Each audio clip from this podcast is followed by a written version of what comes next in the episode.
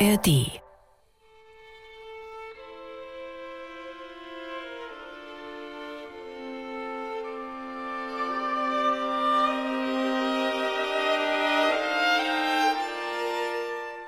Ach, nur einmal noch im Leben.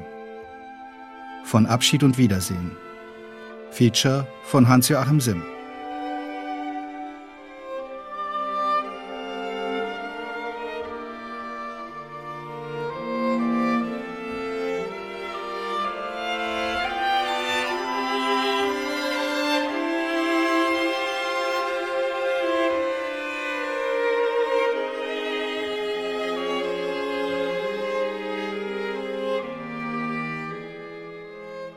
Abschiede gehören zu den fundamentalen menschlichen Erfahrungen. In der Auseinandersetzung mit dem Tod, in der Trauer um den Verlust eines geliebten Menschen, im Abschied von Eltern und Familie, von Freunden und Gefährten, von einem Lebensalter. Aber auch im kollektiven Geschehen sind Abschiede gegenwärtig. In Ausgrenzung, Vertreibung und Exil oder am Ende einer Epoche. Das Motiv des Abschieds zieht sich wie ein roter Faden durch die Geschichte der Kultur und durch die Biografie jedes Einzelnen. Abschiede formen als Zäsuren unser gesamtes Leben. Sie können Krisen auslösen, aber auch neue Ordnung schaffen, ja in der Veränderung sogar Halt geben. Abschied, ob endgültig oder vom Wunsch nach Wiedersehen begleitet, ist ein existenzielles Ereignis und eine grundlegende Reflexionsfigur, die unseren Gedanken immer schon eine Richtung auf Anfang und Ende vorgibt. Gerade die Literatur hat jenes Gefühl aufbewahrt, das uns überkommt, wenn wir Abschied nehmen müssen. Bereits das Volksmärchen lässt seine Figuren Abschied nehmen, um sie der Welt auszusetzen und auf die Probe zu stellen. Kinder verlassen das Elternhaus und wandern in eine neue, unbekannte Welt hinaus. Soldaten nehmen ihren Abschied vom Militär und erleben das Wunderbare wie in Hans Christian Andersens Märchen vom Feuerzeug. Am Anfang der Erzählungen des Alten Testaments steht der Verlust der Heimat, des Schutzes, der Geborgenheit, die Vertreibung aus dem Paradies. Abraham, Isaak und Jakob halten Abschiedsreden und segnen ihre Nachkommen, ebenso Mose, Josua und Samuel. In dem apokryphen Buch der Jubiläen, auch kleine Genesis genannt, aufgezeichnet im zweiten oder dritten Jahrhundert vor Christus, wird erzählt, wie Abraham seine Familie um sich versammelt, Söhne, Schwiegertöchter und Enkel, um sich dann an Gott zu wenden. Jetzt aber danke ich dir, mein Gott, dafür, dass du mich diesen Tag hast schauen lassen. Siehe, ich bin 175 Jahre alt, ein Greis und lebenssatt. Alle meine Lebenstage aber sind mir im Frieden verlaufen. Das Schwert des Feindes hat mich nie besiegt in irgendetwas, was du mir und meinen Söhnen verliehen hast, an keinem meiner Lebenstage bis zur Stunde. Mein Gott, deine Güte und dein Friede sei über deinem Knecht und über den Nachkommen seiner Söhne, damit sie dir ein auserwähltes Volk seien, und ein Erbteil aus allen Erdenvölkern von jetzt an bis in alle Tage der Erdengeschlechter für immer. Im Neuen Testament wird ein radikaler Abschied verlangt, der keine Rückschau und Trauer zulässt. Die Entscheidung zu gehen muss definitiv sein, ohne Einschränkungen. Im Lukasevangelium fordert Jesus Und er sprach zu einem andern, Folge mir nach. Der sprach aber, Herr, Erlaube mir, dass ich zuvor hingehe und meinen Vater begrabe. Aber Jesus sprach zu ihm, Lass die Toten ihre Toten begraben. Gehe du aber hin und verkündige das Reich Gottes. Und ein anderer sprach, Herr, ich will dir nachfolgen, aber erlaube mir zuvor, dass ich einen Abschied mache mit denen, die in meinem Hause sind. Jesus aber sprach zu ihm, Wer seine Hand an den Pflug legt und sieht zurück, der ist nicht geschickt zum Reich Gottes. Die Abschiedsrede, die Jesus vor seinen Jüngern hält, soll die tatsächliche Gegenwart, die Realpräsenz des erhöhten Christus bei den Seinen bekräftigen, zwischen dem Abschied in der Zeit und der Gewissheit des Wiedersehens im Jenseits. Aus dem Johannesevangelium. Über ein kleines, so werdet ihr mich nicht sehen. Und aber über ein kleines, so werdet ihr mich sehen. denn ich gehe zum Vater. Da sprachen etliche unter seinen Jüngern untereinander, was ist das, was er sagt zu uns? Über ein kleines, so werdet ihr mich nicht sehen, und aber über ein kleines, so werdet ihr mich sehen, und ich gehe zum Vater. Da sprachen sie, was ist das, was er sagt über ein kleines? Wir wissen nicht, was er redet. Da merkte Jesus, dass sie ihn fragen wollten und sprach zu ihnen, Davon fragt ihr untereinander, dass ich gesagt habe, über ein kleines, so werdet ihr mich nicht sehen, und aber über ein kleines, so werdet ihr mich sehen. Wahrlich, wahrlich, ich sage euch, ihr werdet weinen und heulen, aber die Welt wird sich freuen. Ihr werdet traurig sein, doch eure Traurigkeit soll in Freude verkehrt werden. In der Welt habt ihr Angst, aber seid getrost, ich habe die Welt überwunden. Voller Abschiede ist die antike Mythologie. In der Geschichte von Jason, der nach Kolchis ans Schwarze Meer zieht, um das goldene Vlies zu holen. Oder von Menelaos, dem Anführer der Griechen im Trojanischen Krieg. In Homers Ilias wird eine Urszene des Abschieds geschildert, die mit allen Motivaspekten versehen ist. Dem Abschied von der Liebe, von der Familie, der Gesellschaft mit Kriegs- und Todesangst. Der trojanische Held Hektor, Sohn des Königs Priamos, rüstet sich zu seinem am Ende für ihn tödlichen Kampf mit Achill und verabschiedet sich von seinem Sohn Astyanax und seiner Frau Andromache, die in ihrer Bestürzung die Totenwelt beschwört. Ganz gegensätzliche Erfahrungen kommen im Mythos von Orpheus und Eurydike einerseits und in dem von Philemon und Baucis andererseits zum Ausdruck. Dort das vergebliche Bemühen, eine Tote aus dem Hades zurückzuholen. Orpheus wendet sich gegen den Befehl des Gottes zurück, sieht sich um und verliert seine Frau Eurydike für immer. Hier die unverbrüchliche Treue, die über den Tod hinaus eine Gemeinsamkeit verbirgt. Die beiden Alten werden zur gleichen Todesstunde in Bäume verwandelt, die nebeneinander weiterwachsen. In der mittelalterlichen Kultur und Gesellschaft sind die Gedanken über den Abschied geprägt durch eine allgemeine Lebens- und Weltklage. Denn das alltägliche Leben war extrem beschwerlich, sogar für die Bessergestellten. Die Summe des Lebens wird gezogen, wie bei Walter von der Vogelweide in seiner Alterselegie. Oh weh, wohin sind entschwunden alle meine Jahre? Habe ich mein Leben geträumt oder ist es wahr? Der Dichter hat die Welt, in der er aufgewachsen war, im Alter nicht mehr wiedererkannt. Nun bin ich erwachet, und mir ist unbekannt, was mir zuvor vertraut war, wie meine andere Hand.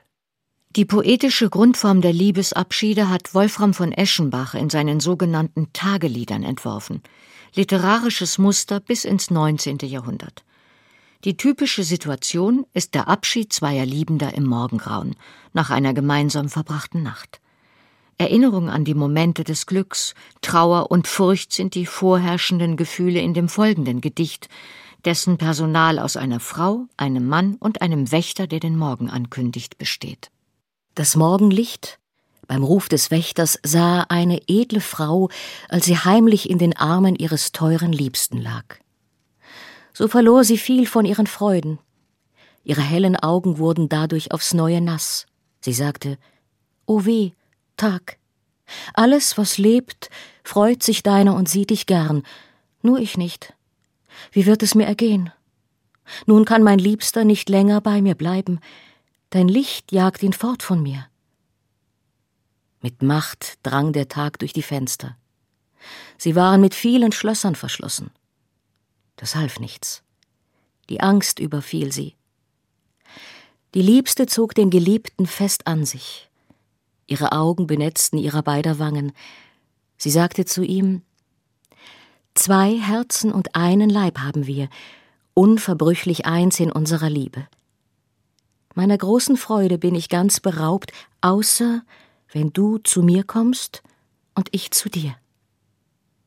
Der Mann, traurig, nahm auf diese Weise schnellen Abschied. Ihre leuchtenden, glatten Körper kamen sich näher, da wurde es Tag.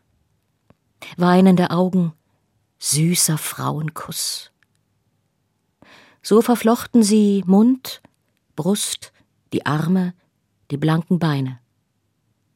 Wenn ein Maler das entwerfen könnte, wie sie in ihrer Umarmung dalagen, es wäre wohl sein Meisterstück. Obwohl ihrer beider Glück nicht ohne Leid war, gaben sie sich der Liebe vollkommen hin. Das wohl bekannteste Abschiedsduett hat William Shakespeare in der Tragödie von Romeo und Julia gestaltet. Romeo und Julia sind Mitglieder verfeindeter Familien. Romeo besucht verkleidet ein Fest der anderen Familie, und Julia verliebt sich in ihn, ohne zu wissen, wer er ist. Noch in der Nacht versprechen sie sich die Ehe und werden gleich am folgenden Tag getraut. Ihnen bedeutet der Familienstreit nichts mehr. Sie glauben nur, füreinander da zu sein. Doch das Schicksal will es anders. Der tragische Tod beider ist die Folge von Verstrickungen und Missverständnissen, und beide sind bis heute zu symbolischen Figuren geworden, in ihrer Liebe und in ihrem Scheitern. Willst du schon gehen? Der Tag ist ja noch fern. Es war die Nachtigall und nicht die Lerche, die eben jetzt dein banges Ohr durchdrang. Sie singt des Nachts auf dem Granatbaum dort. Glaub, lieber mir, es war die Nachtigall. Die Lerche war's, die Tagverkünderin, nicht Philomele. Sieh den Neidschen Streif, der dort im Ost der früher Wolken säumt. Die Nacht hat ihre Kerzen ausgebrannt. Der muntere Tag erklimmt die dunstgen Höhen. Nur Eile rettet mich. Verzug ist tot. In einem erschütternden Brief berichtet Gotthold Ephraim Lessing am 31. Dezember 1777 einem Freund vom Sterben seiner Frau. Nach Jahren als Theaterdramaturg in Hamburg war Lessing Bibliothekar der Wolfenbütteler Bibliothek geworden. 1776 hatte er Eva König geheiratet. Sie starb Anfang 1778 am Kindbettfieber. Das gemeinsame Kind hatte nur einen einzigen Tag gelebt. Ich ergreife den Augenblick, da meine Frau ganz ohne Besonnenheit liegt, um Ihnen für Ihren gütigen Anteil zu danken. Meine Freude war nur kurz und ich verlor ihn so ungern, diesen Sohn, denn er hatte so viel Verstand, so viel Verstand. Glauben Sie nicht, dass die wenigen Stunden meiner Vaterschaft mich schon zu einem Affen von Vater gemacht haben. Ich weiß, was ich sage. War es nicht Verstand, dass man ihn mit eisernen Zangen auf die Welt ziehen musste, dass er so bald Unrat merkte? War es nicht Verstand, dass er die erste Gelegenheit ergriff, sich wieder davonzumachen? Freilich zerrt mir der kleine Ruschelkopf auch die Mutter mit fort, denn noch ist wenig Hoffnung, dass ich sie behalten werde. Ich wollte es auch einmal so gut haben wie andere Menschen. Aber es ist mir schlecht bekommen. In jeder großen Trennung liegt ein Keim von Wahnsinn. Man muss sich hüten, ihn nachdenklich auszubrüten und zu pflegen notiert Johann Wolfgang Goethe ein wenig gravitätisch in seinen Maximen und Reflexionen. Sein Werk, von den frühen Gedichten bis zur Alterslyrik, vom Werther-Roman bis zu den Wahlverwandtschaften und den Wanderjahren, enthält eine Fülle von Abschiedsszenen, mit denen er die realen Abschiede in seinem Leben zu bewältigen suchte. Goethe war 1770 aus der von ihm so empfundenen Frankfurter Enge nach Straßburg aufgebrochen, wo man mir, wie er schrieb, ein heiteres, lustiges Leben versprach, in dessen ich meine Studien weiter fortsetzen und am Ende promovieren sollte. Dort lernte er die Sesenheimer Pfarrerstochter Friederike Briand kennen. Doch die Beziehung scheiterte. Goethes Bindungsangst trieb ihn wieder fort, wovon das Gedicht Willkommen und Abschied zeugt. Es schlug mein Herz. Geschwind zu Pferde. Es war getan, fast eh gedacht. Der Abend wiegte schon die Erde, und an den Bergen hing die Nacht. Schon stand im Nebelkleid die Eiche, ein aufgetürmter Riese da, wo Finsternis aus dem Gesträuche mit hundert schwarzen Augen sah. Der Mond von einem Wolkenhügel sah kläglich aus dem Duft hervor. Die Winde schwangen leise Flügel, umsausten schauerlich mein Ohr. Die Nacht schuf tausend Ungeheuer. Doch frisch und fröhlich war mein Mut. In meinen Adern, welches Feuer, in meinem Herzen, welche Glut. Dich sah ich, und die milde Freude floss von dem süßen Blick auf mich. Ganz war mein Herz an deiner Seite, und jeder Atemzug für dich. Ein rosenfarbenes Frühlingswetter umgab das liebliche Gesicht, und Zärtlichkeit für mich, ihr Götter. Ich hofft es, ich verdient es nicht. Doch ach, schon mit der Morgensonne verengt der Abschied mir das Herz. In deinen Küssen, welche Wonne! In deinem Auge, welcher Schmerz! Ich ging, du standst und sahst zur Erden und sahst mir nach mit nassem Blick. Und doch, welch Glück, geliebt zu werden, und lieben Götter, welch ein Glück! Die Begegnung mit Charlotte Buff in Wetzlar, wo Goethe als angehender Advokat am Reichskammergericht arbeitete, hat in dem Briefroman Die Leiden des jungen Werthers, mit dem der Autor fast über Nacht berühmt wurde, ihren epochalen Ausdruck gefunden. Der Abschied von Lotte, die einem anderen versprochen ist, endet mit Werthers Freitod. Der Liebesabschied wird zum Abschied vom Leben.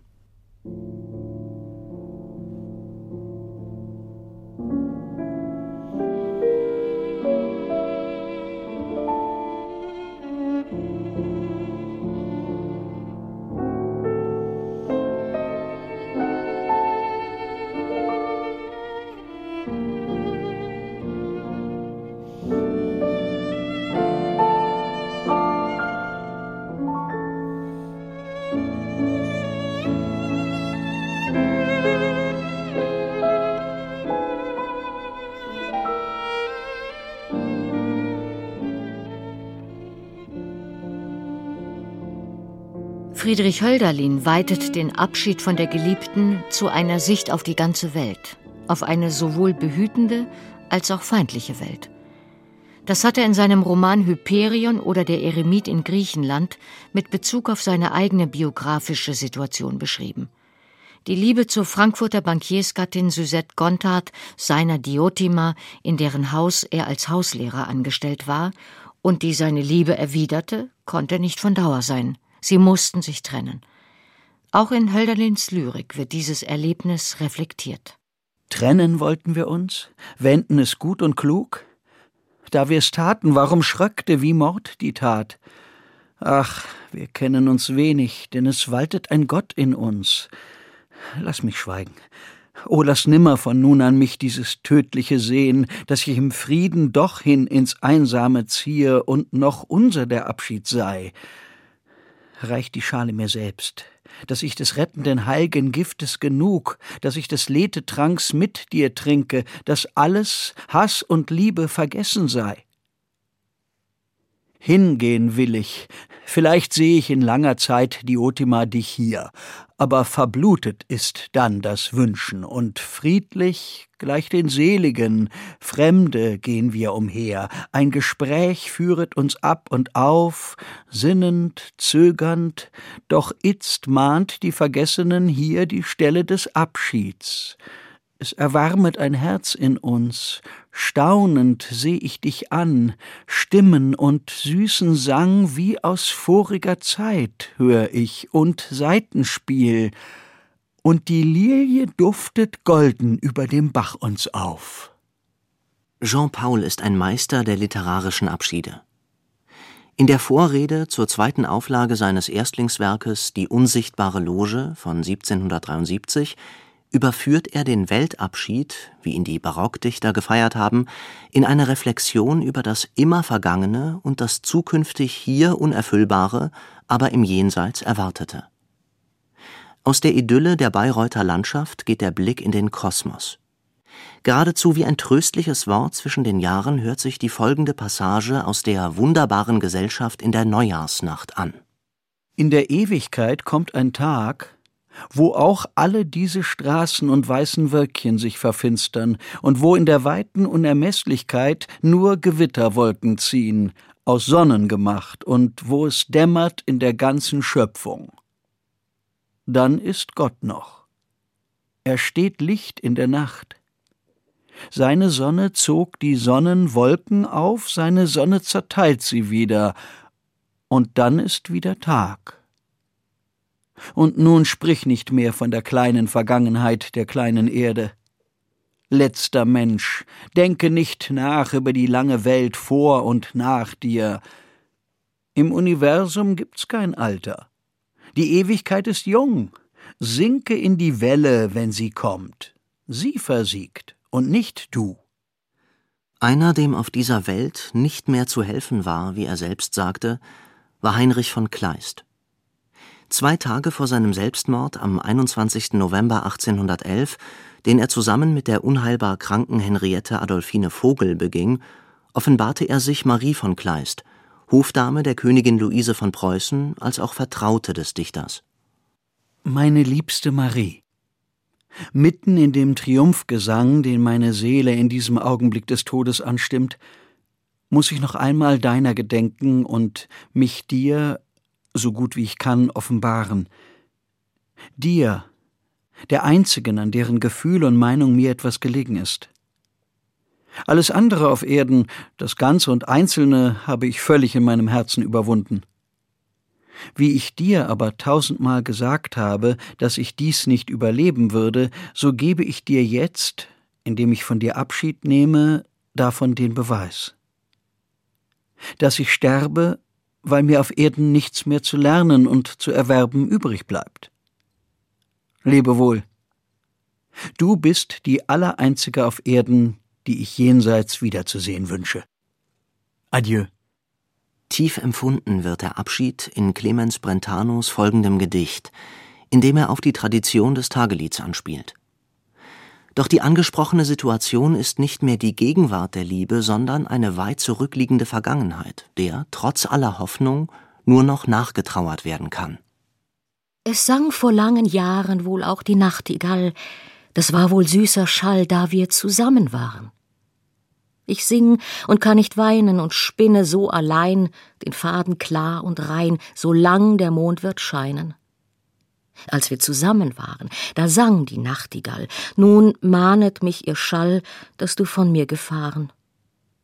Gott wolle uns vereinen. Hier spinn ich so allein. Der Mond scheint klar und rein.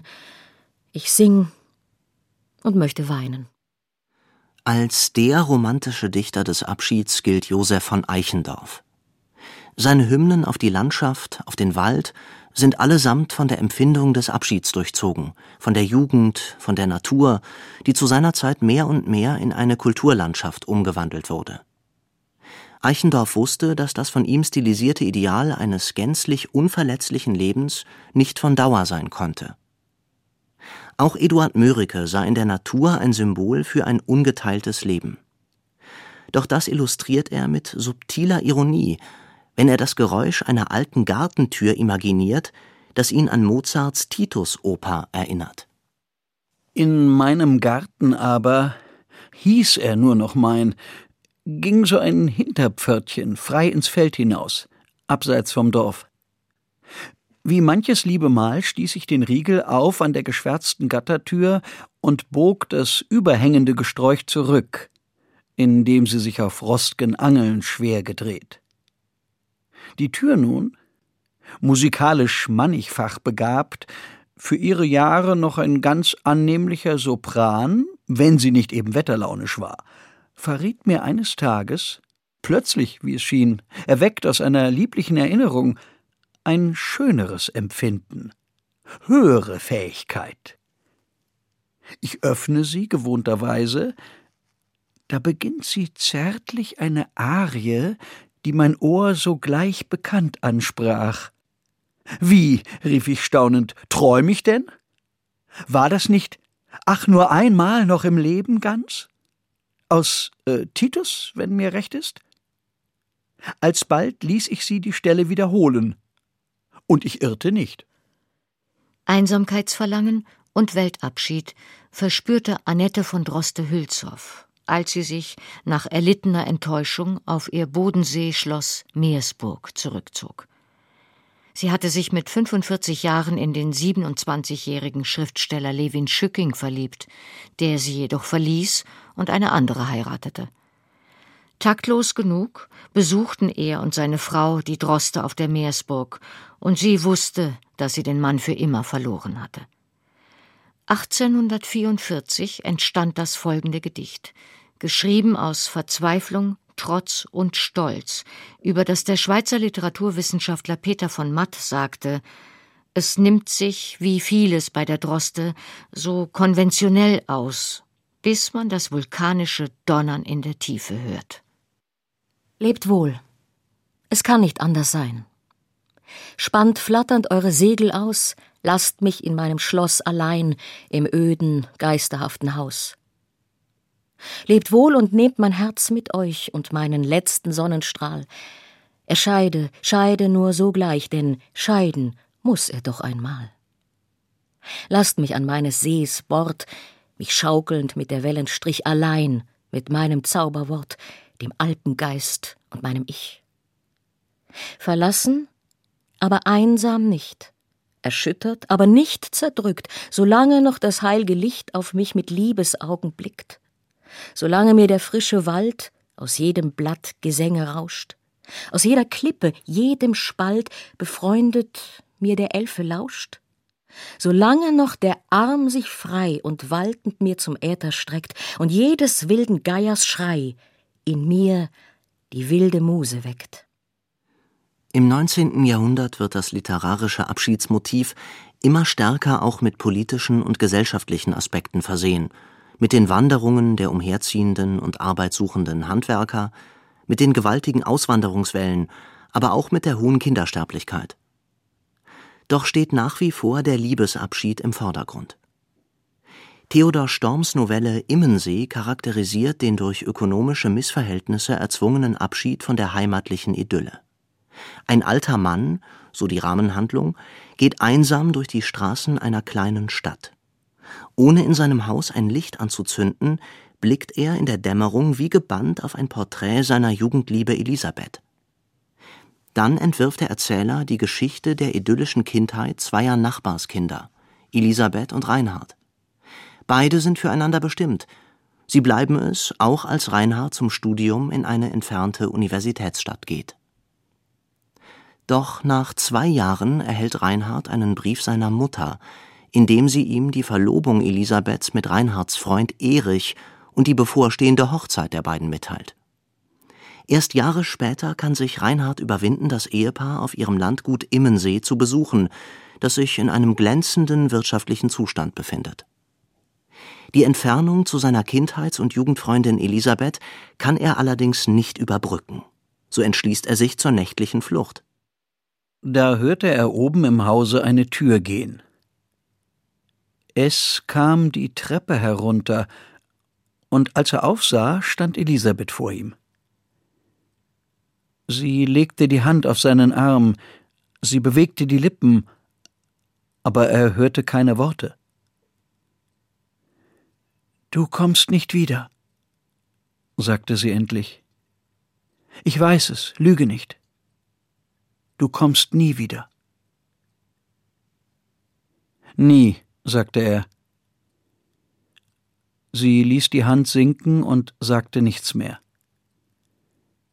Er ging über den Flur der Tür zu, dann wandte er sich noch einmal.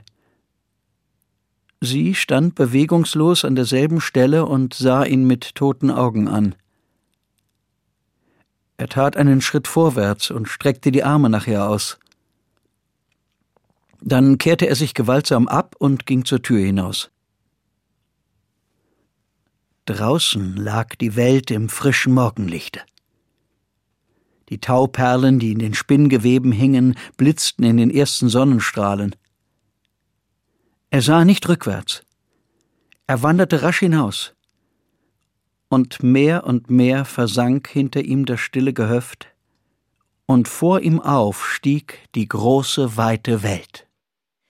Gottfried Kellers Novelle Romeo und Julia auf dem Dorfe erinnert an Grundmuster des Märchens und natürlich an Shakespeares Drama. Die tragische Geschichte vom veronesischen Liebespaar zwischen zwei Patrizierfamilien wird hier in bäuerliches Milieu transponiert. Zwei verfeindete Bauern führen jahrelang einen Rechtsstreit und richten sich damit wirtschaftlich zugrunde. Sali, der Sohn des einen, und Vrenchen, die Tochter des anderen, sie kennen sich seit Kinderzeiten, entdecken nach Jahren ihre Liebe, müssen aber einsehen, dass ihre Verbindung angesichts des elterlichen Zwistes hoffnungslos ist.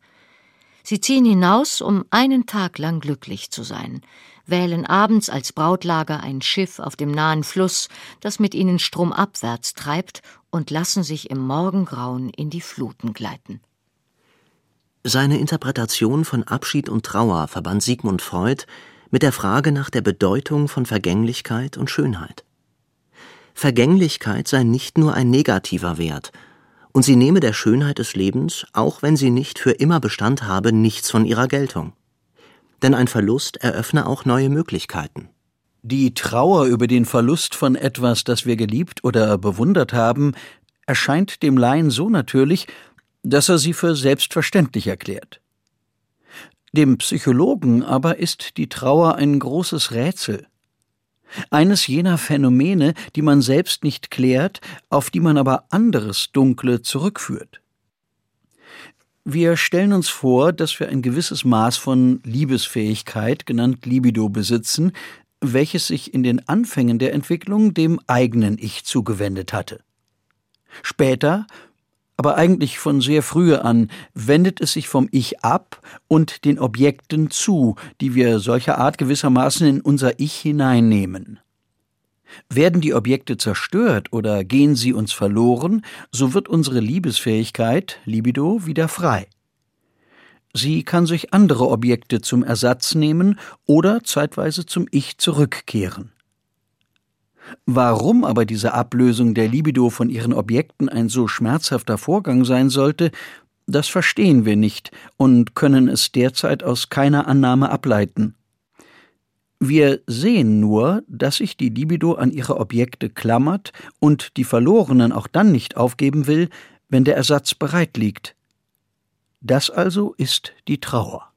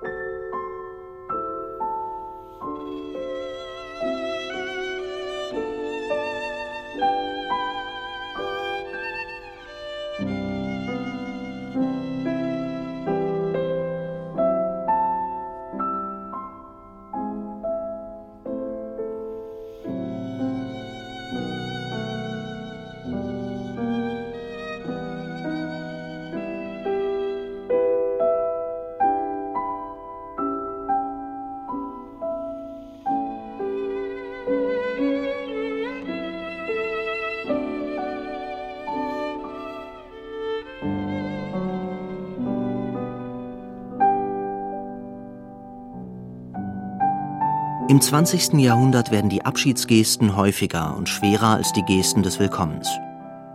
Rainer Maria Rilke, der selbst immer wieder neu begann, mit Freunden, Förderern und im Wechsel von Wohnorten, warnt vor der Übermacht der Trauer.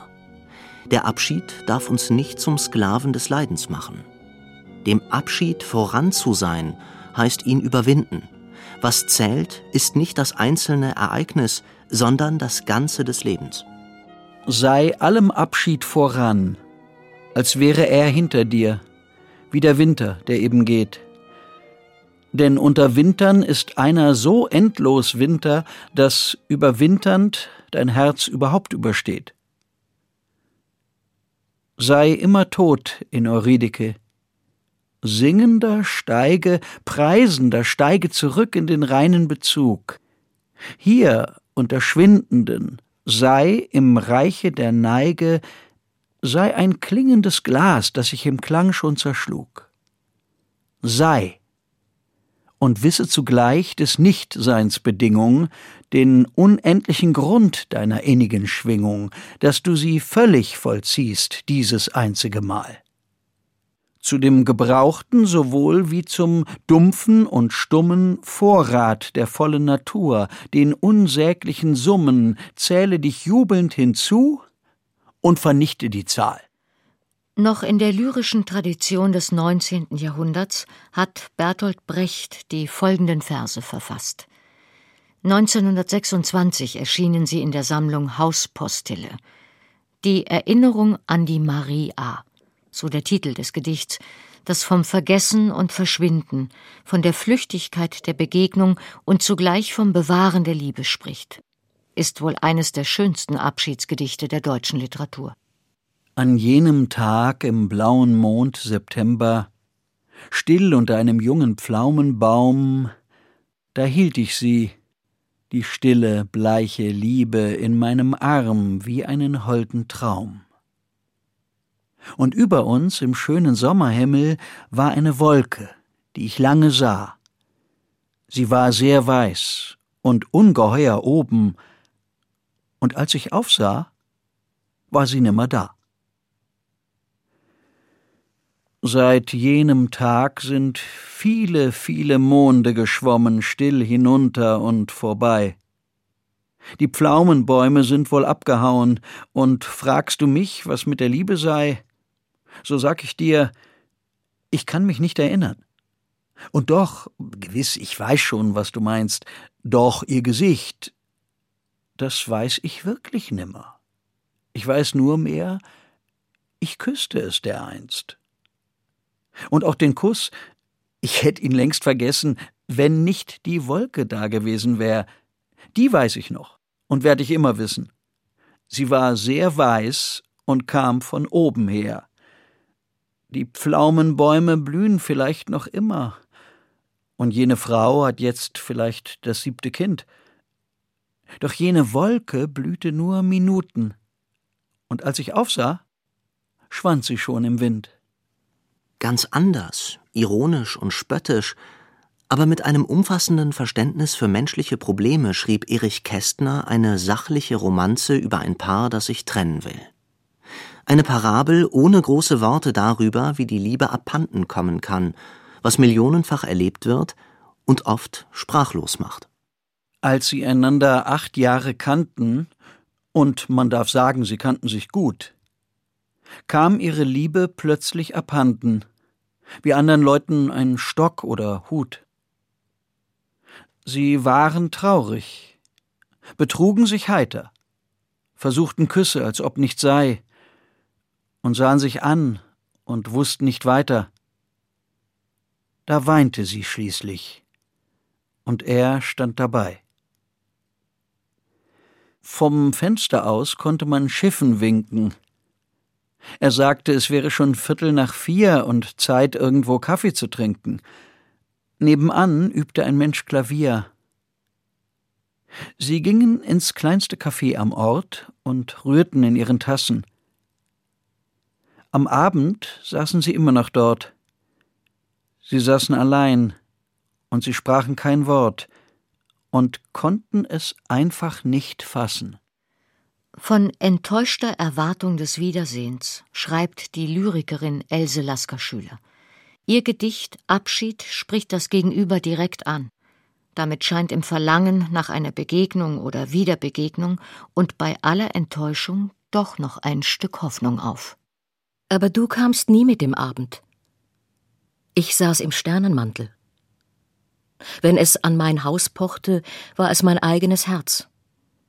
Das hängt nun an jedem Türpfosten, auch an deiner Tür. Zwischen Farren verlöschende Feuerrose im Braun der Girlande. Ich färbte dir den Himmel Brombeer mit meinem Herzblut. Aber du kamst nie mit dem Abend. Ich stand in goldenen Schuhen. Die Gründe für die Verletzung der Humanität sah Ingeborg Bachmann vor allem in der historischen Vergangenheit. Unter ihren Flucht- und Abschiedsgedichten wie Es kommen härtere Tage aus dem Band Die gestundete Zeit fordert das folgende aus der Anrufung des großen Bären von 1956 Härte, Rücksichtslosigkeit des Abschieds, Geradlinigkeit im Wunsch nach Befreiung. Erst in der Ernsthaftigkeit wird eine Rückkehr dann wieder denkbar. Wenn einer fortgeht, muss er den Hut mit den Muscheln, die der Sommer über gesammelt hat, ins Meer werfen und fahren mit wehendem Haar. Er muss den Tisch, den er seiner Liebe deckte, ins Meer stürzen. Er muss den Rest des Weins, der im Glas blieb, ins Meer schütten. Er muss den Fischen sein Brot geben und einen Tropfen Blut ins Meer mischen. Er muss sein Messer gut in die Wellen treiben und seinen Schuh versenken, Herz, Anker und Kreuz, und fahren mit wehendem Haar. Dann wird er wiederkommen. Wann?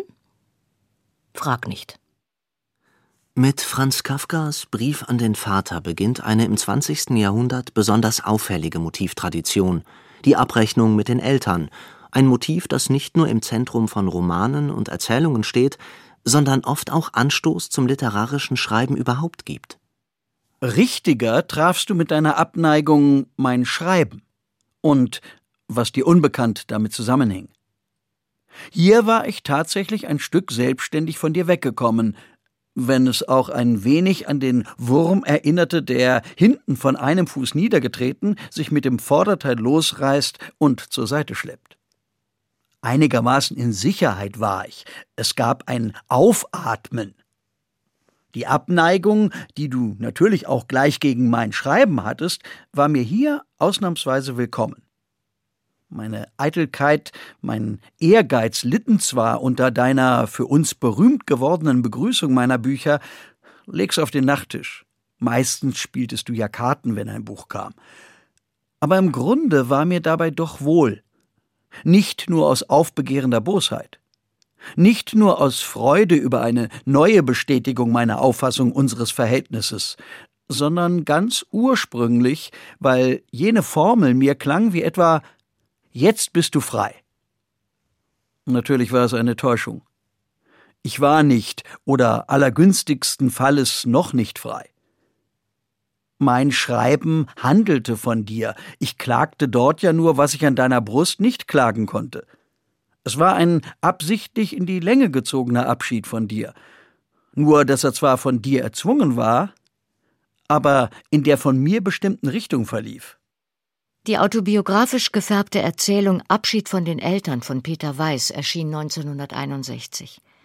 Der Erzähler kann sich zu keinem praktischen Beruf entschließen. Er scheitert schon als Lehrling. Eines Tages entschließt er sich, fortzugehen und neu zu beginnen. Sein Abschied liest sich als mühsamer Weg der Befreiung, besonders von der Mutter, die er immer wieder um Anerkennung bittet und von der er regelmäßig ignoriert wird. Ich habe oft versucht, mich mit der Gestalt meiner Mutter und der Gestalt meines Vaters auseinanderzusetzen, peilend zwischen Aufruhr und Unterwerfung. Nie habe ich das Wesen dieser beiden Portalfiguren meines Lebens fassen und deuten können. Bei ihrem fast gleichzeitigen Tod sah ich, wie tief entfremdet ich ihnen war. Die Trauer, die mich überkam, galt nicht ihnen, denn sie kannte ich kaum, die Trauer galt dem Versäumten, das meine Kindheit und Jugend mit gähnender Leere umgeben hatte. Die Trauer galt der Erkenntnis eines gänzlich missglückten Versuchs von Zusammenleben, in dem die Mitglieder einer Familie ein paar Jahrzehnte lang beieinander ausgeharrt hatten. Die Trauer galt dem zu spät, das uns Geschwister am Grab überlagerte und das uns dann wieder auseinandertrieb ein jedes in sein eigenes Dasein.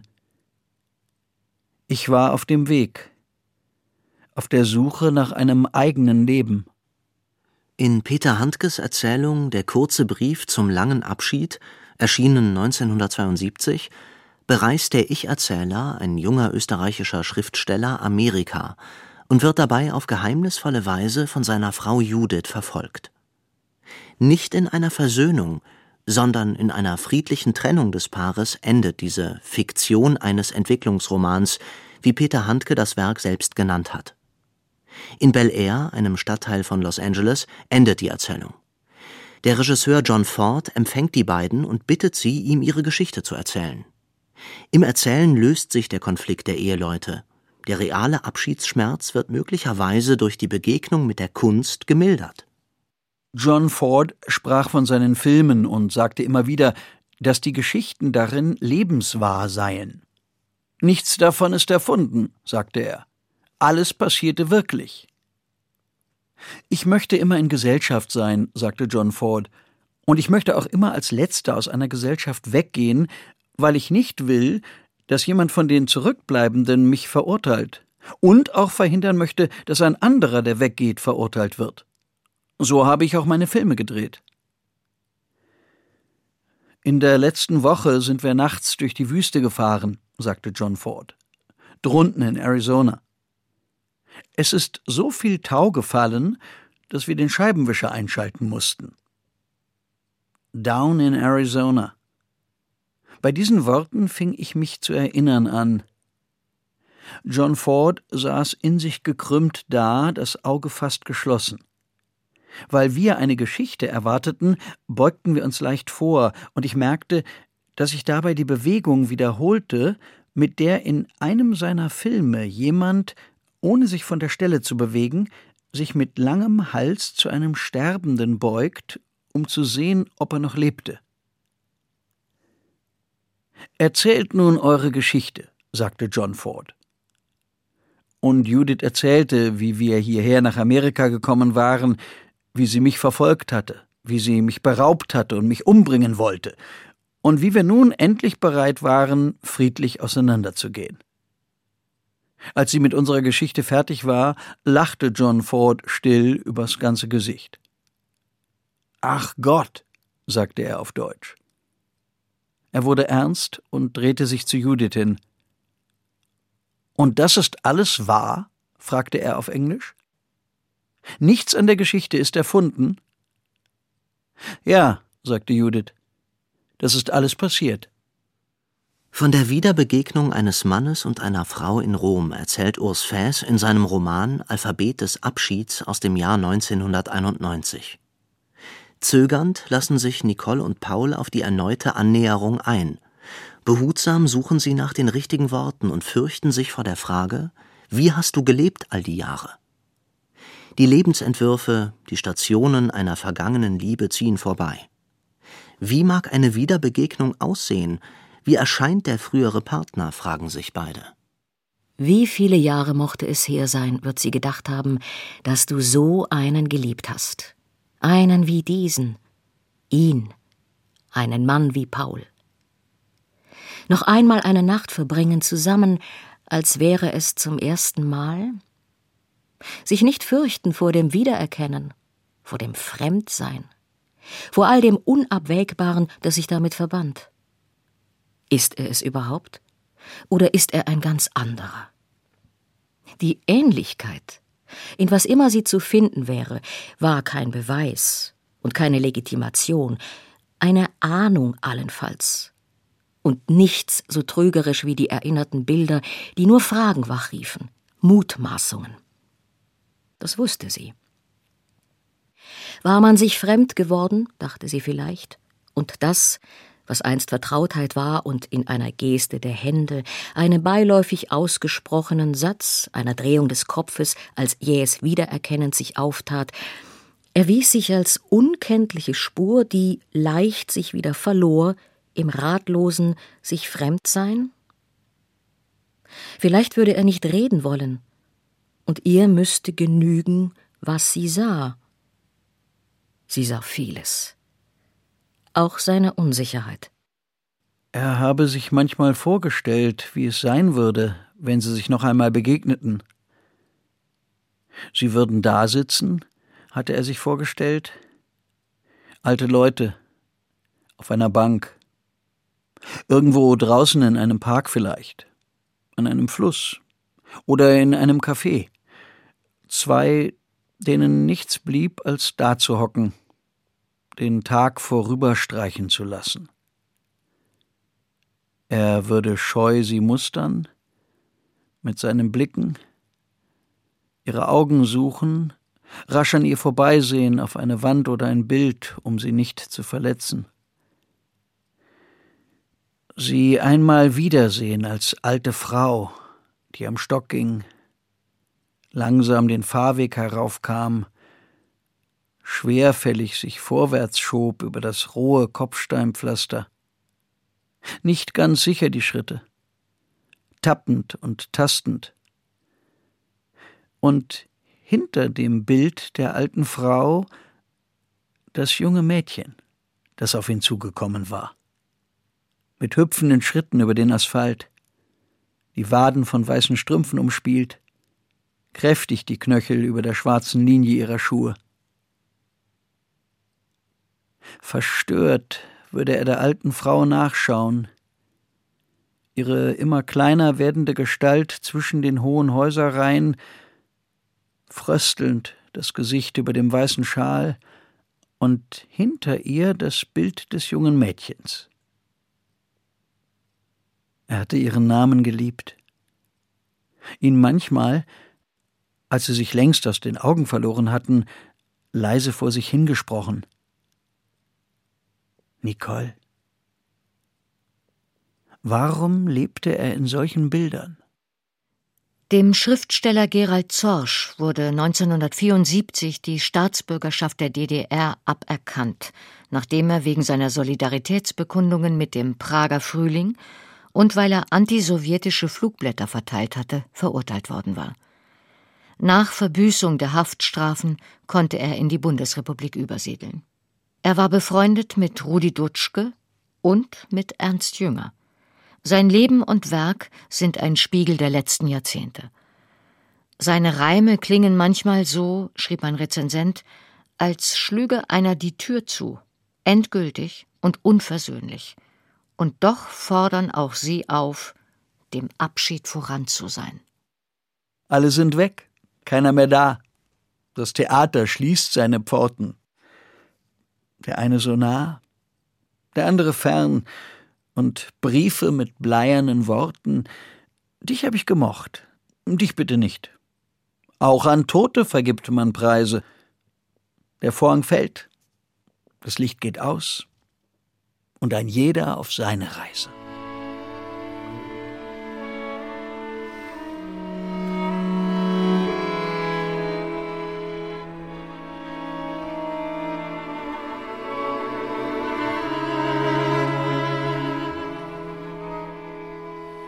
Sie hörten Ach nur einmal noch im Leben von Abschied und Wiedersehen.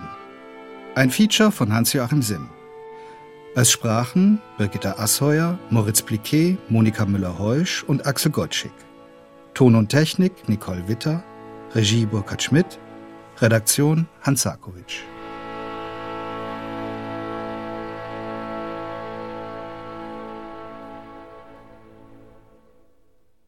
Eine Produktion des Hessischen Rundfunks 2019. Mehr Reportagen, Dokumentationen und Features gibt es jederzeit in der App der ARD Audiothek.